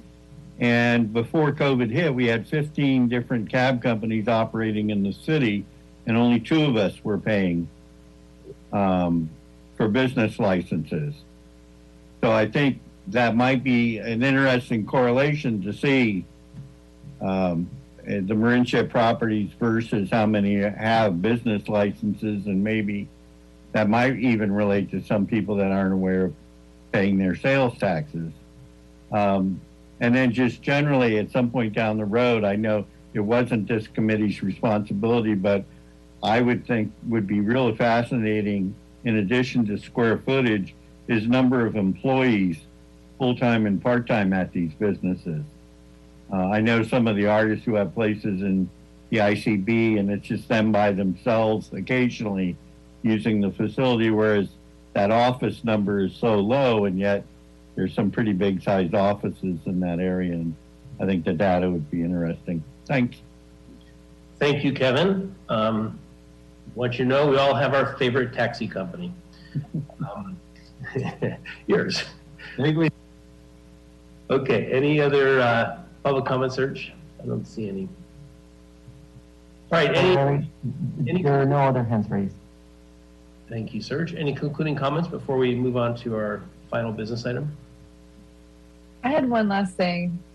Yes. I just wanted to share, I have this image, this idea, um, and this may, may be naive of me, but I can only imagine how awesome it would be if there could be a round table with the property managers in the Marineship and the city manager, maybe city council, someone. I don't know if this is an option, but I think it would be really cool if there could be a conversation, because I think that not all of the people are at the right table right now in order to move some of the things forward that need to happen. And I know that that might not be in their best interest, but I think that if that could happen, um, it would be really amazing. And I think that would be something that would actually generate change. So I'm thinking in a slightly different direction. It might be naive. Just want to put it out there, plant a seed. So thank you. I think it's a good seed to plant, Rachel, and it's not naive. I mean, we've had, and Monica's done some great roundtables between the city manager and landlords and different types of merchants. Uh, and this could be yet another that we could consider in how we want to structure and what we want to learn. I appreciate that. I did not know that. That's very cool. Um, and, and our city manager has been very open to meeting with different, you know, stakeholders throughout the city. So I'm sure he would be uh, open to it. Okay, at this time, I'd like to, um, oh, I see uh, Miz Gallagher has her hand up. Chris. So just to Rachel's comment, this is probably not going to be a popular comment, but, um, you know, we've gotten, well, no, I think it's, I think it's great, but I think along, a, a, I think the history of bringing these people together, they have really gotten worn out. I mean, I chaired the W A M committee. We brought them together for that. Then the city had a Marineship um, committee after that. And, you know, and then during the general plan, there was a great amount of effort focused on the Marineship and, you know, city listening groups and the big thing at the Spinnaker. And, you know, the word I get, you know, is they just feel like, you know, they get, they come together and nothing happens. So I'm not trying to rain on your parade, but I think there needs to be a different kind of strategy, a different kind of messaging that, you know, to get these people to come out, and because they've come out before and nothing's changed, nothing's happened, nothing, there's, you know, they've said the same things over and over and over. So, you know, keeping that in mind and not trying to structure it the same way the other meetings have gone. This is a unique environment down here, a unique, unique community. So I just say that because I've been through these meetings enormous amounts of times, and they just, they're very frustrated and very feeling very defeated. And when they bring something to the city, nothing takes place. So my two cents. Thank you, Chris, for that perspective. Okay, um, at this time, I'd like to move on to item four F, recognizing we have twenty-five minutes left on our agenda. Hopefully we can be efficient. Um, we had presented twelve potential future projects that we could work on to the City Council. City Council voted on them, and um, there was four items that received a majority of the votes, so three of the five City Council members had voted on. And I thought we would tackle those four projects first. Um, And I've asked a few of our council, our committee members to present potentially what could be an objective uh, or goal for said project, um, a deliverable, and you know, give us some sense of like how we can begin tackling them. And I was hoping to have just a five minute conversation on each um, and for each of us to give input. And so uh, the four, just so we know as we walk through this, uh, the first is to do a parking and traffic study. The second is to do brand development for the city. Uh, the third is to pursue a business improvement district. And the fourth was to consider revising our formula retail requirements. And so um, in no particular order, but I was hoping we can go through them um, with a couple of us leading the conversation. Um, we'll start with Bob. And Bob, if you give an update on parking and traffic study and um, what's being done there and how we can help. So this, I think this originally came about uh, vis-a-vis the uh, ferry landing potential project um, with the parking lot down there, as far as, um, you know, you lose some spaces, where do they go, et cetera, et cetera. So um, Bill Hines at S W A Group has, has done a phenomenal job, uh, you know, dealing with parking lots one, two, three, four, uh, bicycle pathways, pedestrian pathways, really taking a deep dive in this. And uh, we had a meeting about two weeks ago with, with S W A. Um, uh, Mike Wagner was there from the city. Uh, Kevin McGowan was there from the city. Uh, Elliot was there uh, from uh, parking and traffic. Um, and then we had uh, someone who was uh, recommended to us, a parking operator, um, Ace Parking. And uh, and then Vince was there, Chelino and his group, who's also from the city's private sector side, had done a really deep dive, parking metrics. And um, so Vince, Vince brought out his data spreadsheets that are a mile long. And then Elliot uh, made a great presentation. Um, uh, it was really phenomenal. It was a heat map, basically, of, you know, supply, demand, uh, parking in the city, uh, based on all the data that the city collects. Um, bottom line, what it showed was that, you know, June, July, August, Saturdays and Sundays from ten to two were jammed. But other than that, there's capacity. Um, and it's kind of the same data that Vince had. So the idea is, is that, um, uh, that the, the city now would, uh, do two things. One, get a, an updated market survey, uh, hopefully with, with ACE, because ACE really needs to work with, um, S W A, because S W A has got the lay of the land. They've got all the layouts, all the parking counts, all the possibilities with, you know, all the streets down there, et cetera. So do a, a revenue, uh, survey on market rates, because we definitely feel like we're below market. Um, and then also at the same time with ACE, look at the opportunity to improve customer service, and that is some valet, when we know clearly based on the metrics where peak days are during the year, um, could we valet and get people out of their cars and stop roaming around downtown and get them into a lot uh, sooner?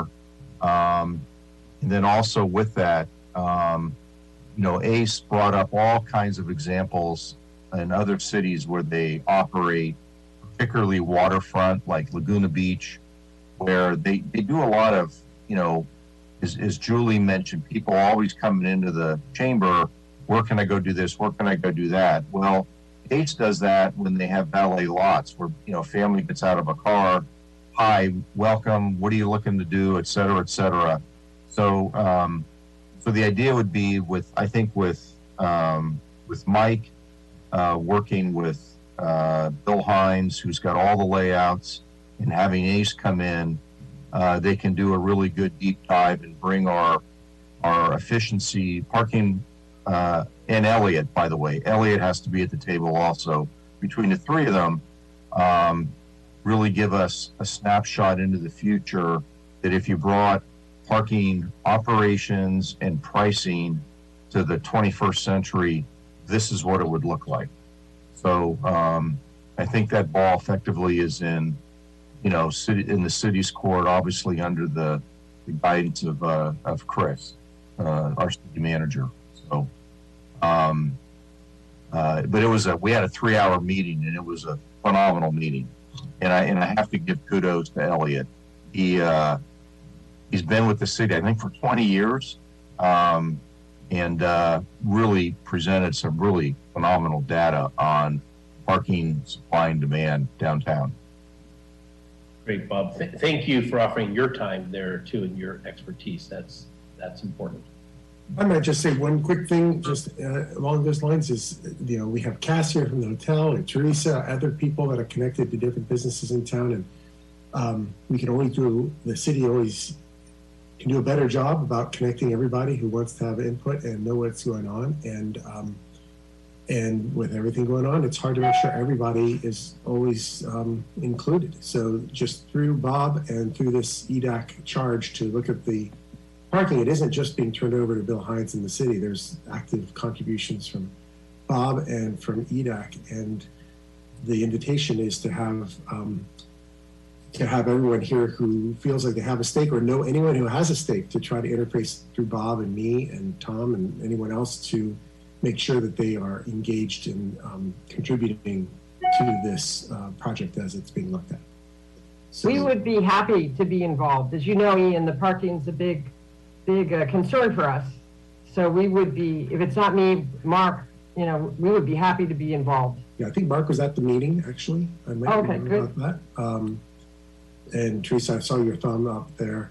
I guess it's just a reminder to, you know, you don't hear from Bob or me, you know, call me or Bob, and just make sure that, that that if you're wondering what's going on, that you're getting, that you know what's going on in terms of looking at this. So far, I mean, the, the bottom line is what Bob said, is the experts need to be brought to bear, and the city's issuing their R F Ps. They bring the experts. It's not just about having better parking, but the city literally is leaving money on the table that could serve the interests of us all by not bringing parking to the twenty-first century. So there's a revenue opportunity, a classic win-win, potential revenue opportunity with better parking availability uh, and better general circulation. But um, just because the experts are on it doesn't mean that uh, there's important contributions from all kinds of stakeholders. So, you know, please step forward um, if you have any desire to. Thanks. Thank you, Ian. I'm uh, I am the C T O for the meeting, Chief Time Officer. So. Um, Thank you for that update, Bob. This is exciting, and I, I think we have folks here who can really help out. So moving on to the next project, I'd like to ask Scott to give us his thoughts. Um, I think Chris has his hand up. Ah, it's Mister City Manager, Chris Zapata, please. Just, just one minute. Uh, yes, a lot of experts and a lot of expertise regarding parking in that room that day. I uh, just want to let the group know that, you know, we met this morning with Bill Hines and Kevin McGowan and Councilmember Sobieski to talk about a path forward and an R F P. And just to be real clear with everybody, we love Ace. Ace is the place, but we have to go through a process. And we're trying to figure out how we best do that so there is no implication that, you know, we've picked somebody's friend, cousin, or relative. That's the role of government. We got to do things uh, that protect the public in a way that is competitive. So, so we're going to ramp that up. I just want the group to know that. Thank you, Chris. All right, Scott, please give us your thoughts on what we can do to drive brand development. Great. I'm going to share my screen um, really quickly here. Um, can everybody see my screen? And can I get a verbal yes? Because I have. Yes. Great. Um, so I'm going to move through this really quickly. I know you'll have questions and comments, but um, we will, there will be plenty of time for that later. Uh, for today, I'm just going to move through this really quickly. So um, after our last call, we were asked kind of what, is a, what does a brand mean to Sausalito? Um, so I spent some time thinking through what would this mean for our community, um, as well as what, what it would look like. So um, what a brand is, it helps people to identify and different, differentiate Sausalito from other cities. This is sort of, you know, what we're known for.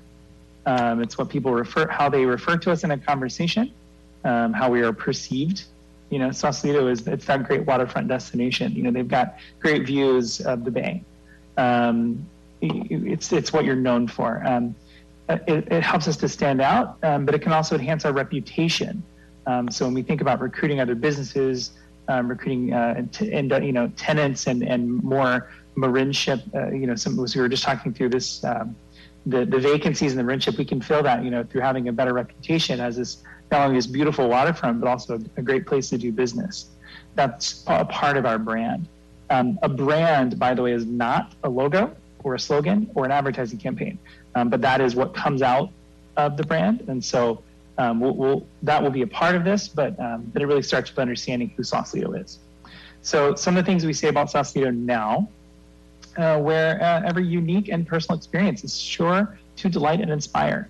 Um, a city built on imagination, where all of your inner enthusiasts have their day. Um, this language is from our Destination Sausalito pages. If it doesn't resonate with you, it's because you're not the target audience. Um, this, this is really written for um, people coming into the city. These are for visitors.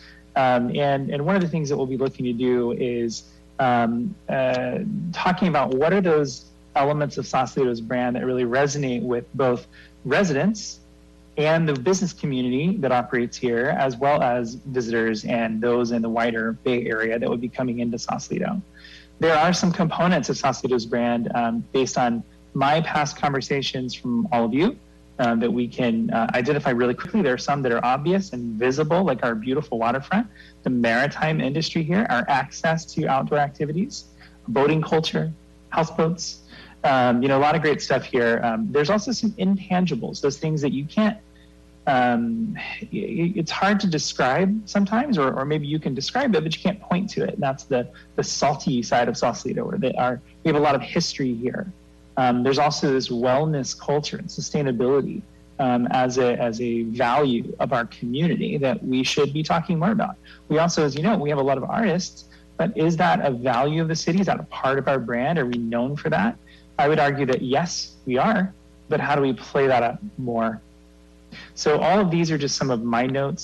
Um, next steps, we need to gather feedback. So we'll be talking to the community, we'll be talking to local businesses, we'll be talking to visitors, um, hoping to partner with Julie uh, and the chamber on, um, you know, talking to some of the visitors as they come through the city.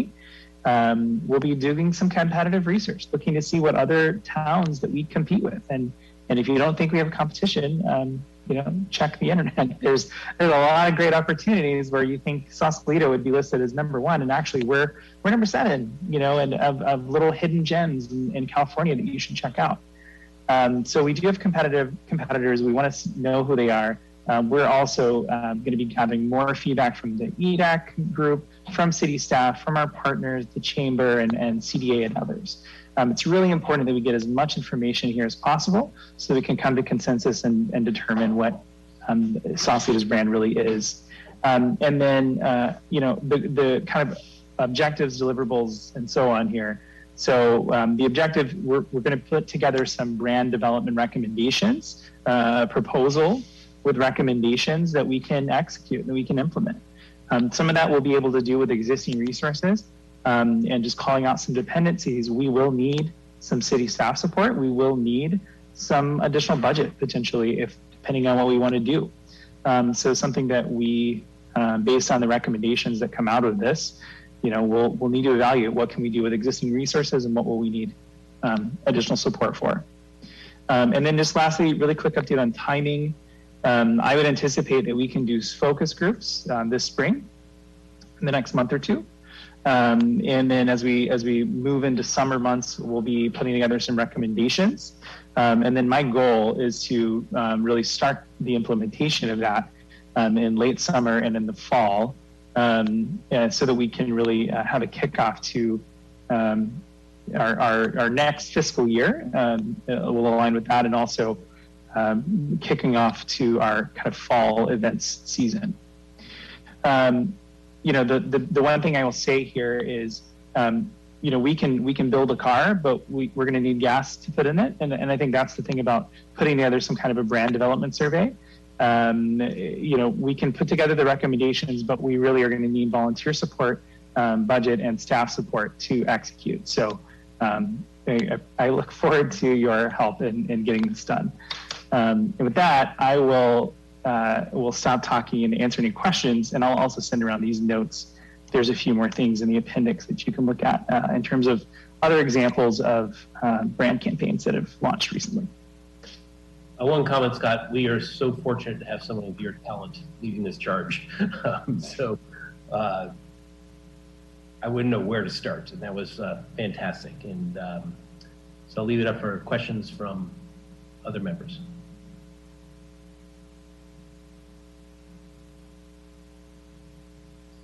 All right. Hey. Um, that that you nailed it. Can you just, um, just remind me, um, just to just to level set it. Um, what's the scope of the branding in terms of the whole contract? Because I know it's just a sub, it's just a sub piece of the, the whole, right? So for for what we're doing with C D A. Yeah. So currently there is not a brand component in the work that we're doing with C D A. We have them doing P R for us, social media, and paid advertising. Um, so yeah, this would be, we would need to work with them to uh, change the scope of work um, or, or reallocate resources from what they're doing. And we can absolutely talk to them about that and, and see what our options are, um, and, and, and work with them, you know, where if we're doing some work on the volunteer front, then maybe they're helping us implement. Um, you know, so there's, there's a lot that we can do um, in, in with the existing relationship. Um, and we may also be able to change the way we're engaging them to get more of their brain power as well. All right, thank you, Scott. Um, I'd like to ask Cass and Monica to share their thoughts on what it means to pursue a business improvement district. Thank you, Tom. I'm gonna share my screen. Um, there we go. Thing. Yeah. Can people see that? Yes. Great. Okay. So this is for the Business Improvement Dis- District Subcommittee. Um, so our objective uh, is to determine the feasibility of, for Sausalito to establish uh, business improvement or develop improvement district, not development, sorry, for downtown and Caledonia business districts. Um, the deliverable will be a written report to E D A C with recommendations for next steps. I think the time frame is four months. Again, we're not going to try to put a business improvement district in place in four months. That would be impossible. What we want to find out is if there's actually willingness among the commercial landowners to uh, go move forward with a, a, a commercial a business improvement district. Um, the dependencies is it's very dependent on the willingness of the building owners to establish a district. Um, if they are, If it looks like people are, then we're going to also need budgeting to hire a consultant to help us do that. Team members right now are Monica and I, um, and we twisted Teresa's arm so that she will join us also. We would love to have any other member of E D A C who is interested, please join us, uh, especially if one of you out there has done this before. If you've, if you've established a, an improvement district, or if you've just been part of an improvement district in some other city, Um, we would love to have your expertise. Um, so what is an improvement, a business improvement district? It's a defined area within which businesses are required to pay a fee in order to fund projects within the district's boundaries. And we're, we're proposing now at this point that the district be Caledonia and downtown together. Um, the one consultant that we've met with has recommended that we really need to, you know, we're, we are a small city, and that we need to combine those and not try to have two separate ones. Um, the funding is primarily through the fees or the taxes, but it can also come from other places. Um, typically, they, a district will fund the services that aren't currently being funded by the city, uh, such, you know, such as cleaning streets or providing security, making capital improvements. An example is a lot of people have been discussing, and we've been discussing it in the marketing committee, that it'd be really great to have lights uh, downtown on Caledonia and in, on Bridgeway and probably El Portal also. So um, that would be capital improvement. Construction of pedestrian and uh, streetscape enhancement, and then general marketing in the area. That's what business improvement districts usually do. Um, so, and they are, again, supplemental to, to what is already being uh, provided uh, by the municipality. Uh, how are they created? There's actually three different types in the state of California, uh, and I'm just going to talk about one of them right now. But the way it is established is local businesses give their city council a petition signed by twenty percent of the businesses within the district, and this is usually the landowners, not, not just the businesses. Uh, the council uh, then will have a ballot to all eligible businesses for the proposed improvement district, and if there's a majority in favor of it, the council conducts public hearings. The, the big thing here is that um, we have a lot of work to do before it would ever go to a vote, because we've got to make the case uh, to the business owners that, that this would be a good idea. So our next steps are to establish the Business Improvement um, District Subcommittee. Right now it's Monica, myself, and Teresa, but we, we're, we would really love some more expertise. The next thing is to meet with experts to understand the benefits and costs of a district. Um, and Monica and I are start, starting to do that right now. We have met with a consultant that Chris recommended, the marketing subcommittee met with a consultant that Chris recommended. And um, then we're going to also meet with people that actually have been part of establishing districts. uh, after we get some real meat uh, about business improvement districts, we'll establish use cases that show what a business improvement district could mean for downtown and Caledonia businesses, and then hopefully meet with and survey the commercial business owners uh, to present use cases, engage their interest uh, in the development of a district. And then the next step would be to develop a report and present to E D A C. So, you know, we've, I'm very enthusiastic, the Innovative Tide would be very enthusiastic to support a business improvement district, but we have to, and there are other, other commercial owners also would be excited, but there, we know there's some people that are really reluctant. So we need to first kind of find out if there's enough support. And then once we find out, then, and if there is enough support, then we'll move forward to create the district. That's it.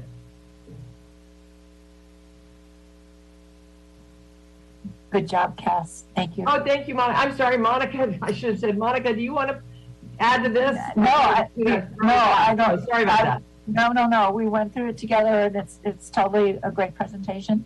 I will tell that I've been involved in two bids, one in which we owned property and one which I was a volunteer involved in it, and it really makes a big difference in the viability of the district. So I think this is a great idea if we could pull it together, because the city going forward over the next couple of years, they're really going to have their hands full with a lot of things. So if we can find a way to do something like this and partner with the city and maybe take a little bit of the load off of them, you know, I think that's going to be a really um, major change in the viability of our downtown. We're sort of like lumbering along right now with not too many changes. And I'm not suggesting we make some wild changes, but we do need to have the lighting that would enhance. We, we need to have a lot more um, enthusiastic support from and united support from landlords and the businesses downtown, which we're getting to, but I think the bid would really um, enhance that a lot. So. Thank you, uh, Monica, Cass, and Teresa uh, for stepping up. And anyone else who wants to help out this subcommittee, this will be great. Again, th today's just to kind of set direction what we're doing to kick these projects off. We'll have plenty more times to come together as a team to work on them. So before we go to public comment, we have one more item. Um, and I mentioned that because I see one of our members of the public with the hand up. Um, but I'd like to have Bob give us uh, just an update on what's happening around looking at formula retail uh, restrictions. So Bob, can you share some thoughts on that? Sure, quickly, um, the formula retail uh, slash, you know, zoning, conditional use permit, minor use permit discussion came up as a result of uh, speaking with um, uh, a lot of the retail brokers um, and their perception of the difficulty of getting uh, retail leases signed.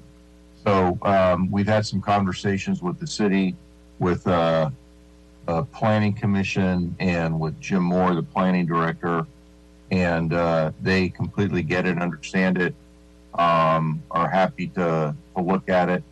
Um, so I think the ball's in, you know, effectively city's court uh, to take the next step, including with the city council, I guess, to decide is that, you know, a priority that they uh, they want staff to look at, because it's really something that, you know, the, the planning commission and planning department needs to take the lead on, because it's, you know, starting to change zoning um, codes is, is a very, you know, it's complicated, and only they know uh, all of the steps that need to be taken in order to get it done. So um, uh, that's where that sits.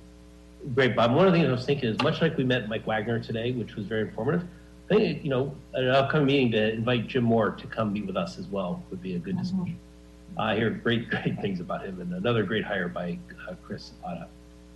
Okay, any questions for Bob before we go to public comment? All right. Um, on item four F, which are the, the summary discussions we had about the next four projects that we're going to look at, I'm going to like to open up to public comment. And I noticed that Peter Van Meter has his hand up. Um, so, Serge, can you unmute Peter? Sure. Uh, Peter, you've been unmuted and asked to share your video. All right. Uh, thank you. No video today. Cass, can but, you uh, your screen, please? I'm sorry? Uh, I was going to ask Cass to unshare her screen. Thank you. Okay. Good. Well, I'll just take the opportunity to throw an opinion on branding.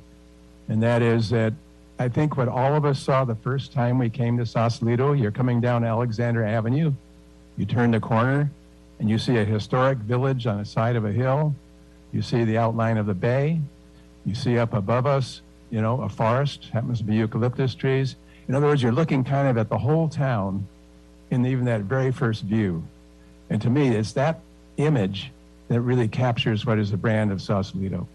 I don't know how you put that into words or marketing or whatever else, but uh, to me, that's the essential characteristic of Sausalito. So just an opinion.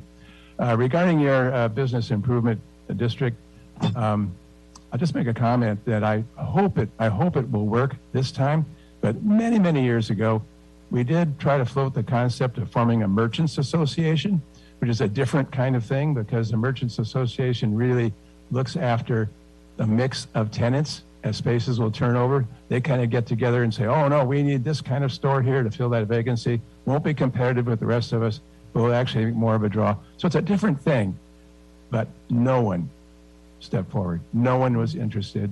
No one was interested in among the merchants, you know, form such a thing. So lots of luck this time. I hope you pull it off because it'll be a wonderful thing. But uh, that's my comments on those two topics. Peter, thank you. And we all have the same image of driving into town. So I think we're all like going, we know the exact, you know, thought that you had. Thank you. Um, all right, at this time, I don't see any other public comments. So we will close this out. Thanks to uh, all of you for presenting. These will be some fun projects to pursue, a lot of hard work, but really impactful. So we're on item five, uh, which is staff up, well, staff and liaison updates. Um, and uh, so I'll just go through real quickly, uh, see if our city manager, Chris Zapata, has anything to update us on at this point. If he's still with us, he may not be. I know he's very busy, okay. Um, Heidi, would you have something to share? Heidi, you're muted, it appears.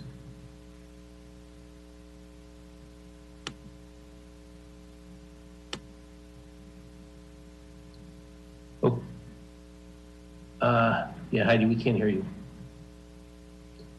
So Heidi, um, we'll go to our uh, chamber C E O. Uh, Julie, do you have an update for us or anything you want to share? Um, the only update that I have, can you hear me? Yes. Okay, the only update that I have is that we had a great um, State of the Union with our mayor and vice mayor, and there was uh, over fifty businesses and residents um, that attended, and it was a really good discussion. And so we have our next um, conversation with Chief Roebucker on the twenty-ninth. Because there were a lot of questions that came out of that State of the City regarding um, the smash and grabs and different things that are going on within our community, and our business community is really concerned. So um, that's my that's my update. We've had some really good, uh, it was great to see everybody in person and at an event again. Thank you, Julie. Uh, either Councilmember Sobieski or Hoffman, do you have any updates you'd like to share with us?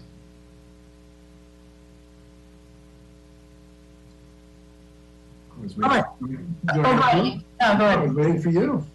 uh, I don't think so. I mean, Chris probably gave the biggest update, which was the moving forward with the parking, um, you know, direction. Um, I don't have any update other than just to thank everybody for all this hard work and going through, you know, the council list. Um, just now, Tom was super helpful too. So uh, the great work, I think, from E D A C continues, and I'll let Ian fill in any anything else you'd like to fill in. Yeah, I would just like to emphasize uh, progress. You know, I know uh, there's always more to do, and there always will be more to do, but gosh, that survey that uh, Rachel and uh, John Duray and Malcolm did, the the, uh, the hire that Chris Zapata made and Mike Wagner to, for the first time in a long time, get a grip on our city property and how much that promises to affect our revenue and the professionalism with which we are a landlord, uh, and what we can do when we get more revenue and have more professionalization, not giving forty-year leases out uh, willy-nilly, but really doing things right.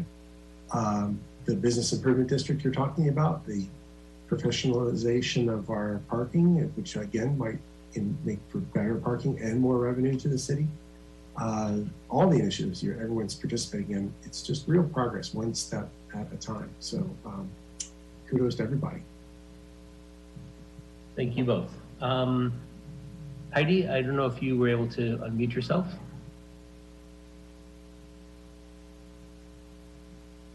No, okay. Heidi, we'll just wave to you. Thank you for your support. Um, okay, uh, I think we had all that up. Just any other updates from any other committee members before we go to public comment? I see John has his hand up. John. Um, I have a public service announcement. Um, uh, for folks that don't know, uh, there's a Marineship documentary that's been produced by the Working Waterfront Coalition. It's being shown at the library this Friday. Abbott's showing it at seven thirty. So seven thirty, it's an hour and fifteen minutes. So if folks want to attend, uh, I think if you go to Currents, there's a uh, Eventbrite ticket uh, reservation there. So thank you. Thank you for that announcement. Uh, Monica. I just wanted to give a quick update on some progress that's happening with uh, tenants and things like that. I've been working with a lot of the brokers, um, and there is a small space on Caledonia that has been leased next to uh, the, um, not the warehouse, what do you call it? The um, Water Street Hardware Store. And it's a cute story, apparently. It's an eighty-eight-year-old woman who's always wanted to have a bookstore, and she's leasing the space for a year. And so I think it'll be fun to go inside and take a look and really help support her. So that's really awesome. Um, Sparrow Creek, the property that was the school, uh, preschool, is in escrow. So um, there are a, a number of things that are being put forth from permitting, which I'll talk about at the very end, but um, that's actually a good step. And there's a backup offer. So we'll see something happening there. one oh one Caledonia, I think we've talked about this, and I, I, I think people generally know that the distillery has signed a lease. It does have some um, uh, milestones in it within which they have to move forward. I'm meeting with the owner of that project on Thursday, and we'll find out a little bit more about what help he might need or what hurdles he has. So that's all great pro progress on Caledonia if all of those things come together. Um, We have, I, I have talked a little bit about the Hotel Sausalito and that entire ground floor, including Julie's um, chamber space, is leased. Uh, a cultivar restaurant, which is a restaurant out of the city, a winery uh, up north, and they will be offering tapas, wine bar, and lunch and dinner uh, in that facility. And we are kind of stuck a little bit in permitting, so I'm gonna try to make some get some help done on that, but that will be a, a dramatic change of our downtown because it's right there, the center port point next to the Viña del Mar. Um, I don't imagine they'll be complete with their constructions. We're hoping they would be before the tenant, I mean the tourist season, but it's probably going to be delayed a little bit. And there are two other tenants that I'm working with downtown. Um, one of them I have just in your gut, you know, you just have this feeling it's going to work. So we're walking through the review and the the um, measuring and the layout and space plan and things like that.